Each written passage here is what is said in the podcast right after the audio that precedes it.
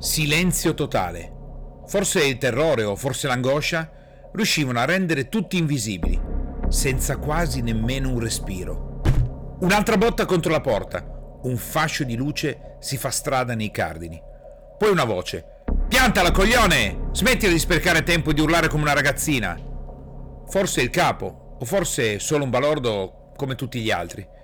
Ne abbiamo ancora altre decine da controllare, lo sai che sono state tutte chiuse o quasi per sicurezza. Se fossero dentro avrebbero già urlato come dei senza palle e poi non penso che sarebbero così stupidi da stare tutti insieme. Silenzio, silenzio totale. Forse se ne vanno, pensa Torque mentre le lacrime sgorgano sul volto di Michela e mentre essa stessa si fa tenere la mano da Alex. Rumore di passi. Qualche pistola che torna nella fondina e un rombo di motore prodotto da una pressione grezza sul pedale dell'acceleratore accompagnano le parole magiche. Andiamo, di sicuro sono qui intorno, li prendiamo mentre scappano come dei conigli. Andiamo ragazzi! I pneumatici di un probabile furgone militare mordono lo sterrato e riprendono la loro corsa verso le altre installazioni militari. Nessuno ha il coraggio di dire nulla, anche solo di fiatare. Passano i minuti, poi le decine di minuti e infine Zefiro che prende la parola. Siamo stati fortunati, ora possiamo considerare questo posto come sicuro. Hanno decine e decine di installazioni da controllare, la maggior parte chiuse e ben serrate. Inoltre credono di trovarci nascosti nei boschi o in fuga chissà dove. Due clic sul transponder, un messaggio, finalmente, doveva aver fatto capolino. Zefiro si alza silenzioso e prende sotto braccio Liam e Daniela, strattonandoli verso un angolo. Dobbiamo andare in missione alla casa delle teste mozzate. È apparsa una chiave dimensionale. Liam e Daniela, venite con me.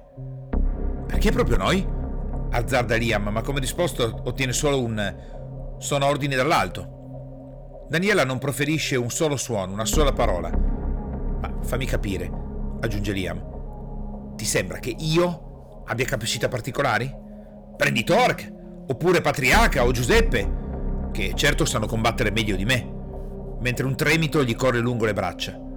Uscire significa morire. È l'unica frase che scorre nella testa di Liam. Zefiro è categorico. «Zitti e venite con me. Gli altri non devono sapere della chiave dimensionale. Non possiamo fidarci di nessuno. Hai visto come è andato fuori di testa, Coan? Capisci perché ho cercato di farlo fuori? Per salvare la missione, cazzo, adesso lo capite?» Liam, completamente in confusione, annuisce, mentre Daniela sembra essere caduta in uno stato catatonico.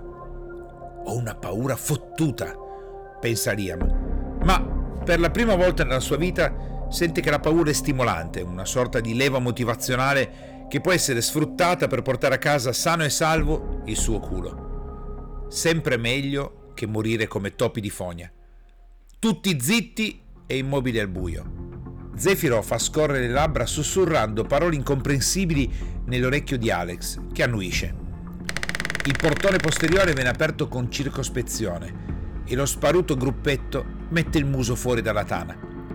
La luna piena fa bella mostra del proprio riflesso, che viene smorzato come una candela al limite del proprio stoppino da un bosco scuro e minaccioso.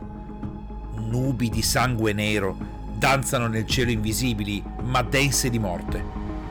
Il coraggio di Liam esaurisce la sua energia nell'arco di qualche bianco ciottolo trovato sul cammino. Ascoltate, è una gran cazzata quella che stiamo facendo. Stiamo andando allo sbaraglio, senza armi, senza torcia, senza niente. Torniamo indietro e andiamo a rintanarci, di corsa, altro che chiave dimensionale. Non vediamo nemmeno i nostri piedi, merda! Daniela torna finalmente a parlare, come se si scuotesse da un lungo viaggio dove la sua mente pareva essersi persa chissà dove. La casa delle teste mozzate non ha il tetto, avremo la luce della luna a nostro favore. Ma prima che Liam possa rispondere, Zefiro li zittisce. La casa è molto, molto vicina. Daniela, come in preda a un raptus, inizia a prendere a calci i sassi che la circondano. «Piantala, ma sei scema! Ma vuoi attirare tutti gli zombie del circondario? Piantala!» La rabbia di Liam, mista alla sua stessa paura, iniziano a prendere sopravvento. «Vai tu, Zefiro, che sai, portati Daniela con te, io posso rimanere qui di guardia». Un tentativo maldestro, molto maldestro, di scanciarsi dal terzetto. Piantala, Liam, andiamo tutti insieme. La frase di Zefiro è tranquilla e perentoria al contempo. Mentre Daniela scaglia con il piede destro un ennesimo sasso in direzione della casa. La vuoi smettere, idiota che non sei altro? Sentite, io me ne vado, non abbiamo nemmeno una torcia. Che cazzo vuoi fare, Liam? Perdiamo un sacco di tempo a tornare. Io vado, basta, risponde secco Liam. Daniela fa un passo. Che fare, pensa Liam. Forse dovrei andare da solo. Ma poi nella sua mente la somma dei pro e dei contro opta per avere con sé una possibile esca per gli zombie. Stupida per stupida, pensa, almeno mi può essere utile. Dai, vieni con me, andiamo. E Daniela, sempre in uno stato semi-catatonico, inizia a seguirlo. Fai in fretta almeno, butta sul piatto Zefiro. Biglietto di andata e ritorno fortunato. Niente zombie, niente balordi.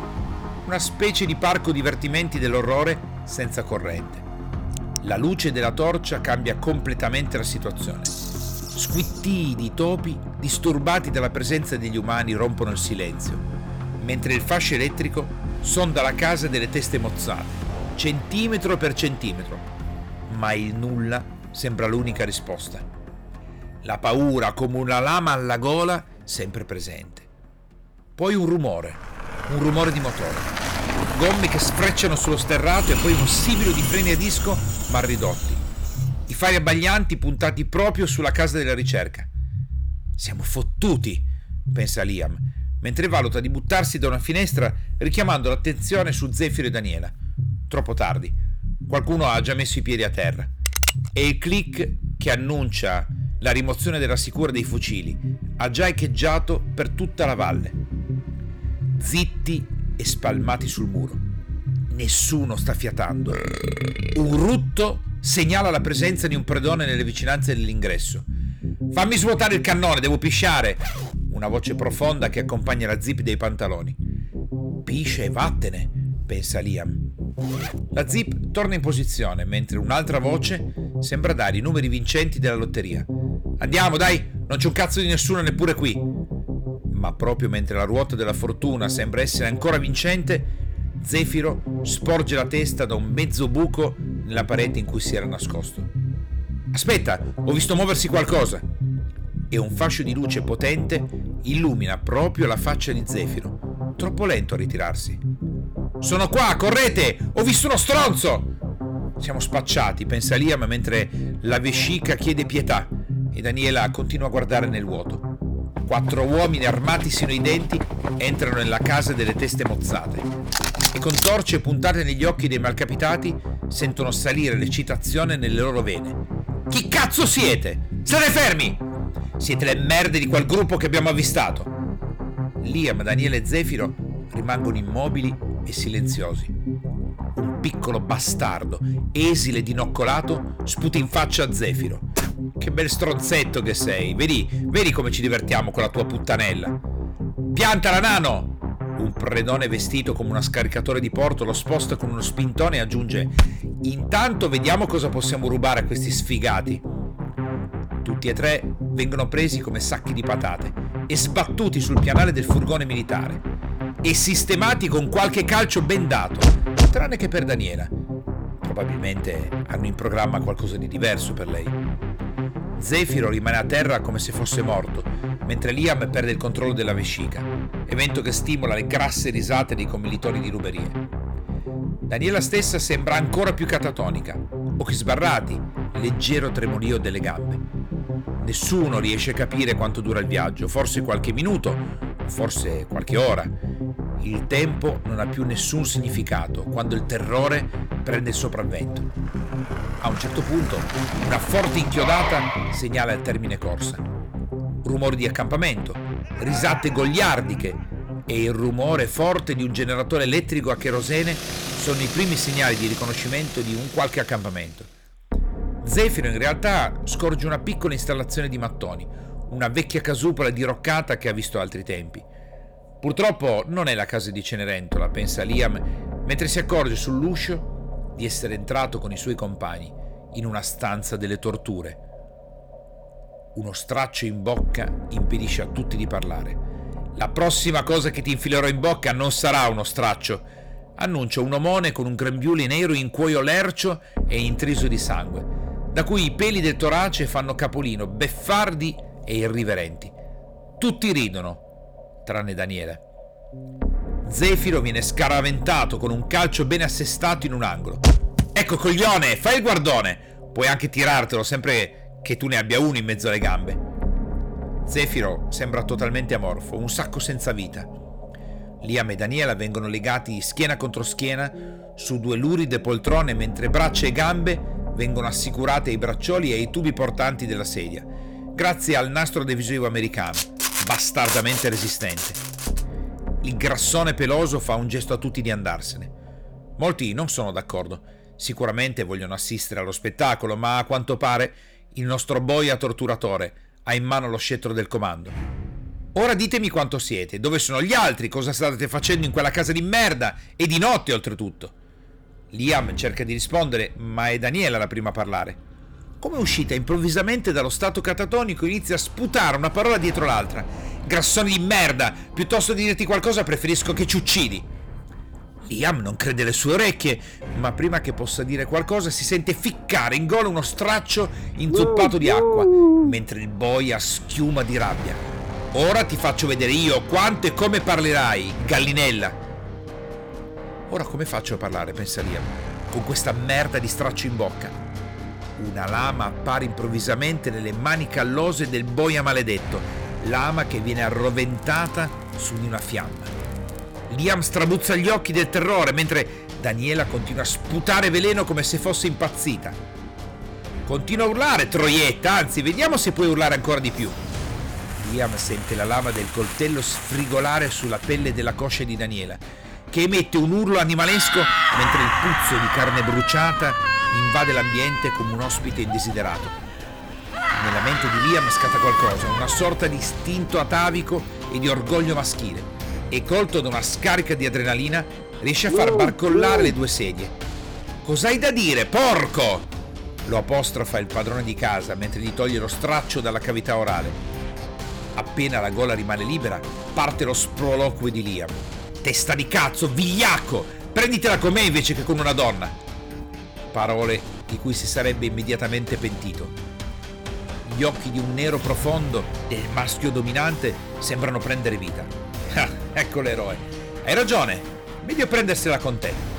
Mentre si sporge per ghermire un bidone pieno di benzina.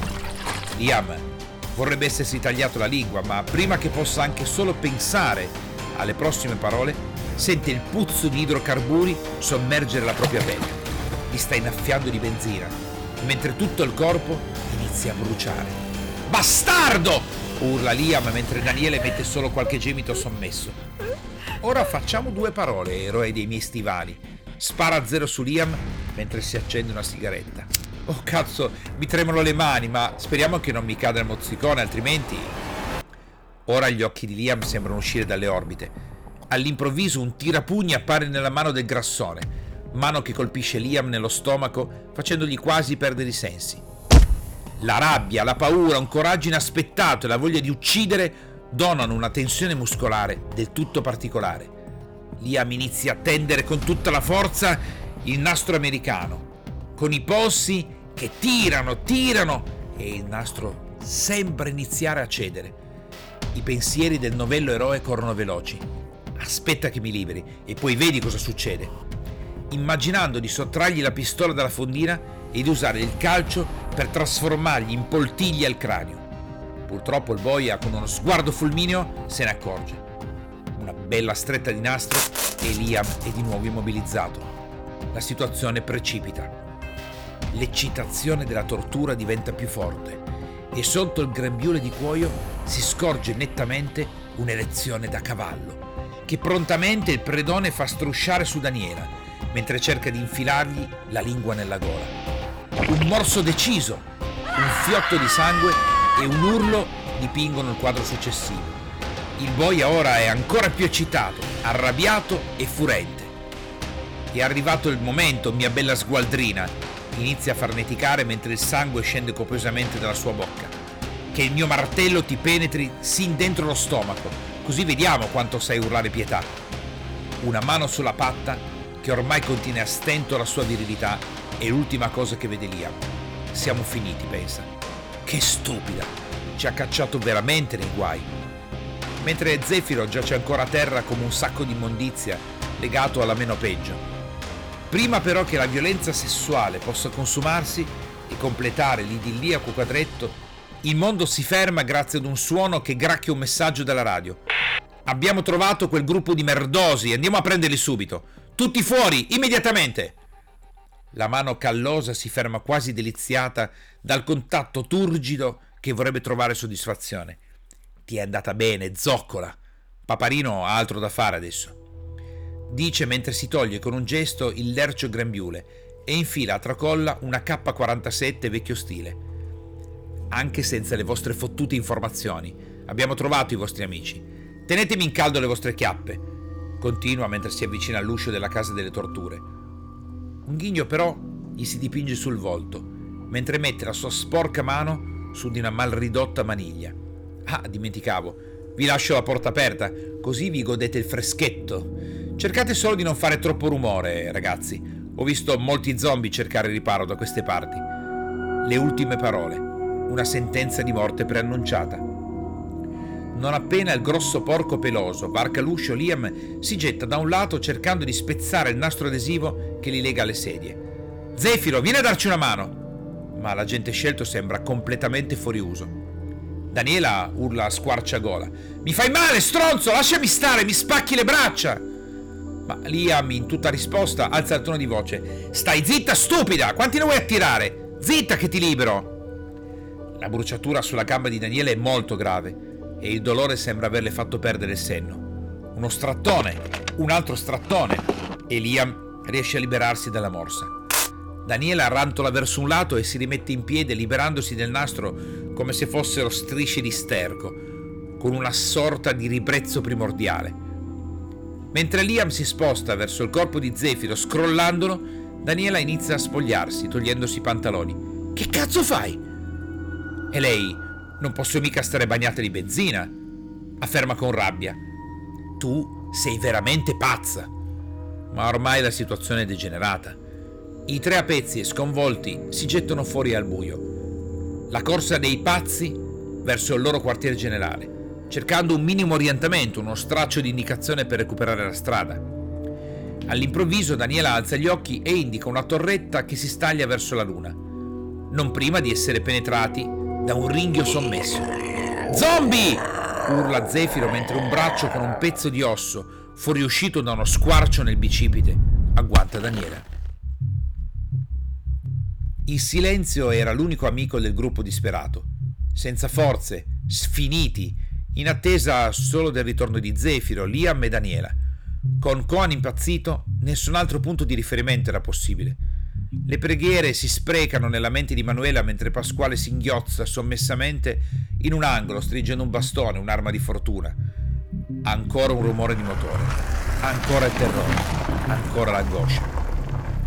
Alex stringe a sé il suo misero fucile da caccia, una specie di sparapallini contro le armi automatiche.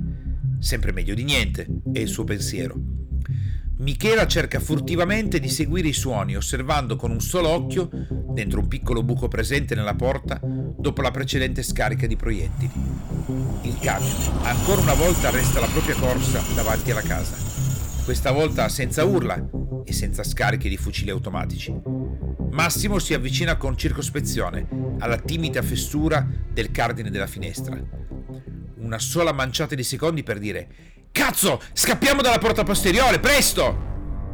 I balordi questa volta giungevano a colpo sicuro. Armati sino ai denti, eccoli con un ariete ben ingegnato, con legno e metallo, che non avrebbe incontrato nessuna resistenza. La porta forse sarebbe crollata al primo, massimo secondo colpo. Un urlo di affanno, uno scatto al buio e tante gesta confuse. La mancanza di addestramento, una brutta bestia. Miana inciampa su Manuela e cadendo rovinosamente a terra. Giuseppe è il primo a raggiungere la porta, ma intralciato da Paidu rallenta l'operazione di apertura. Il primo colpo dell'ariete alla porta ha lo stesso effetto di una testata nucleare. Pasquale inizia a spingere Paidu che nel buio con le mani sudate non riesce a sbloccare le due ante. Un altro colpo possente alla porta principale. Luca decide con uno spintone di spostare Paido e con un colpo secco del suo tubo di metallo spezza direttamente la maniglia sulla quale si avvinghiano le cinghie. Nello stesso momento il terzo colpo di ariete completa il suo lavoro e la porta non può fare altro che cadere al suo interno con un tonfo sordo e funereo. Come un getto di acqua compressa, spintonandosi, cercano di guadagnare ogni millimetro possibile. Il gruppo a quel punto si sputa fuori dalla porta posteriore. Un urlo accompagnato da una raffica solo che raggelare il sangue di tutti. Questi bastardi stanno scappando! Fermi stronzi se non volete che vi faccia saltare le cervella!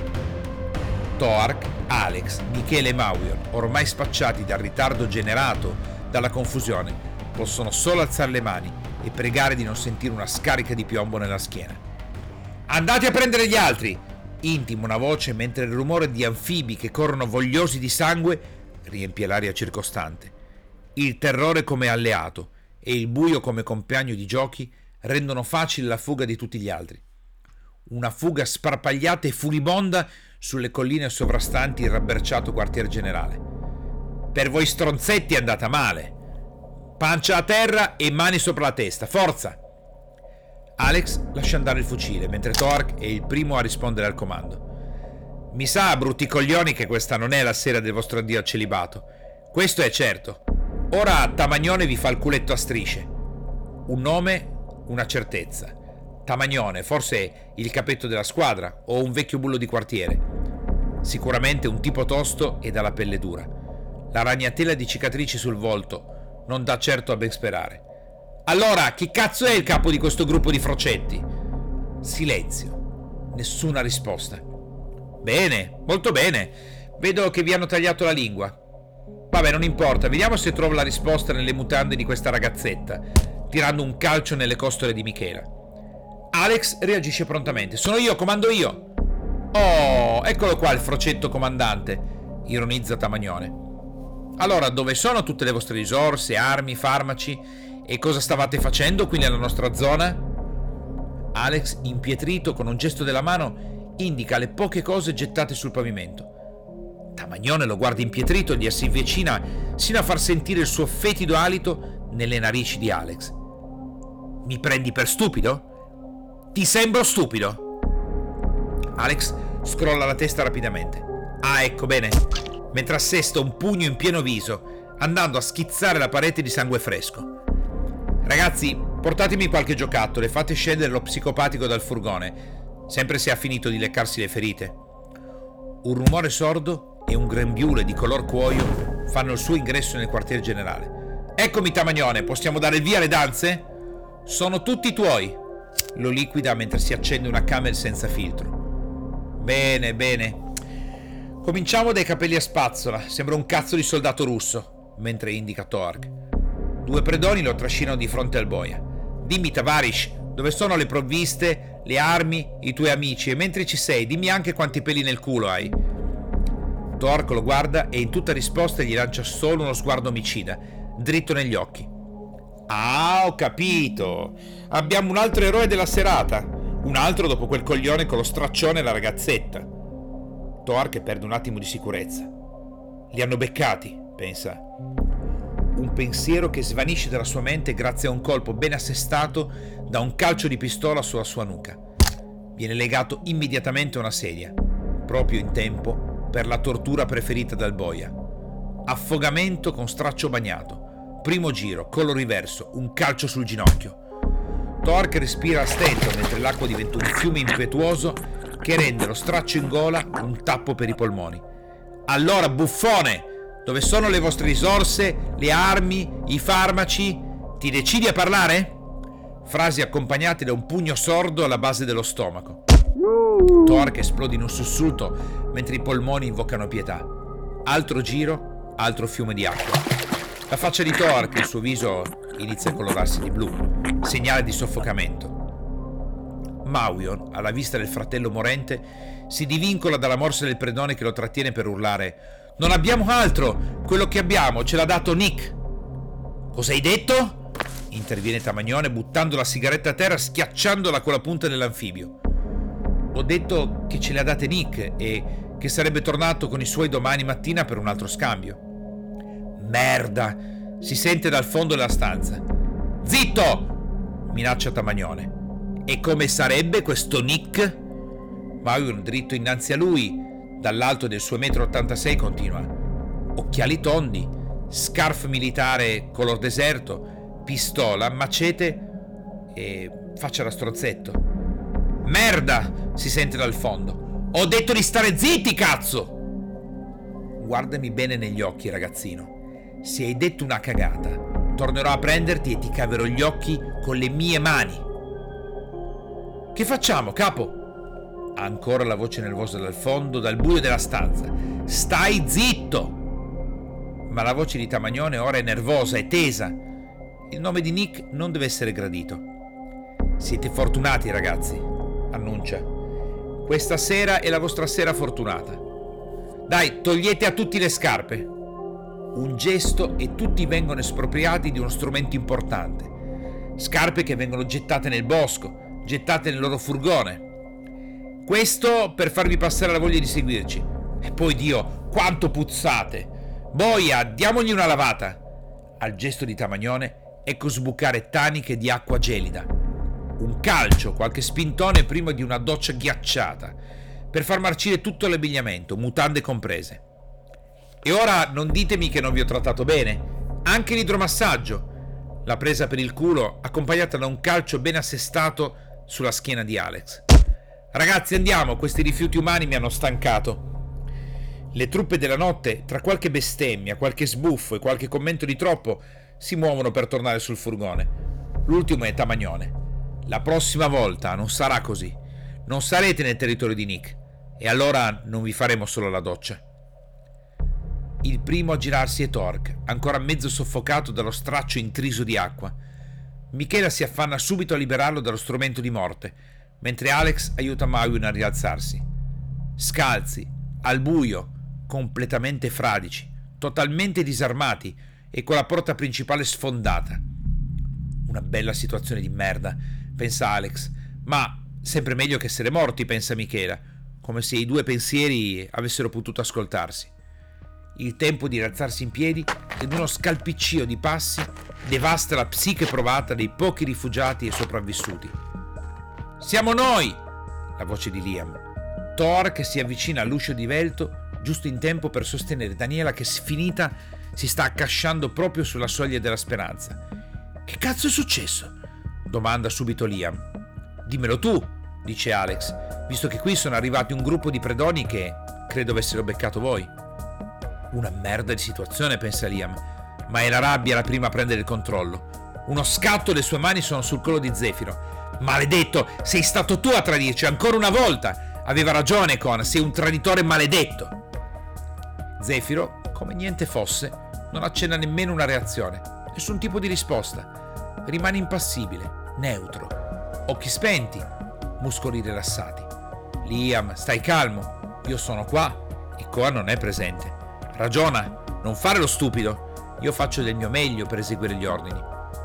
Una sorta di risposta ambigua, anche evasiva. Liam è esausto e sa benissimo che uccidendo Zefiro la missione diventa un totale fallimento.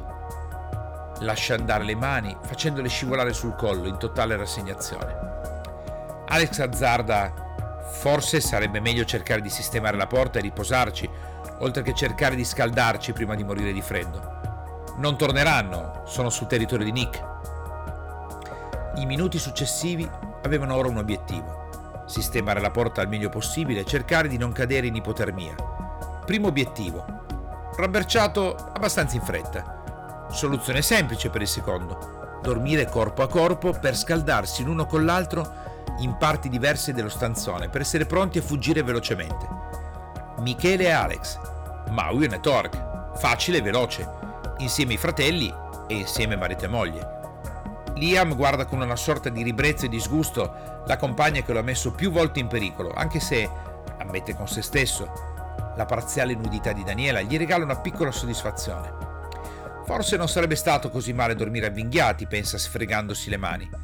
A volte non tutto il male viene per nuocere.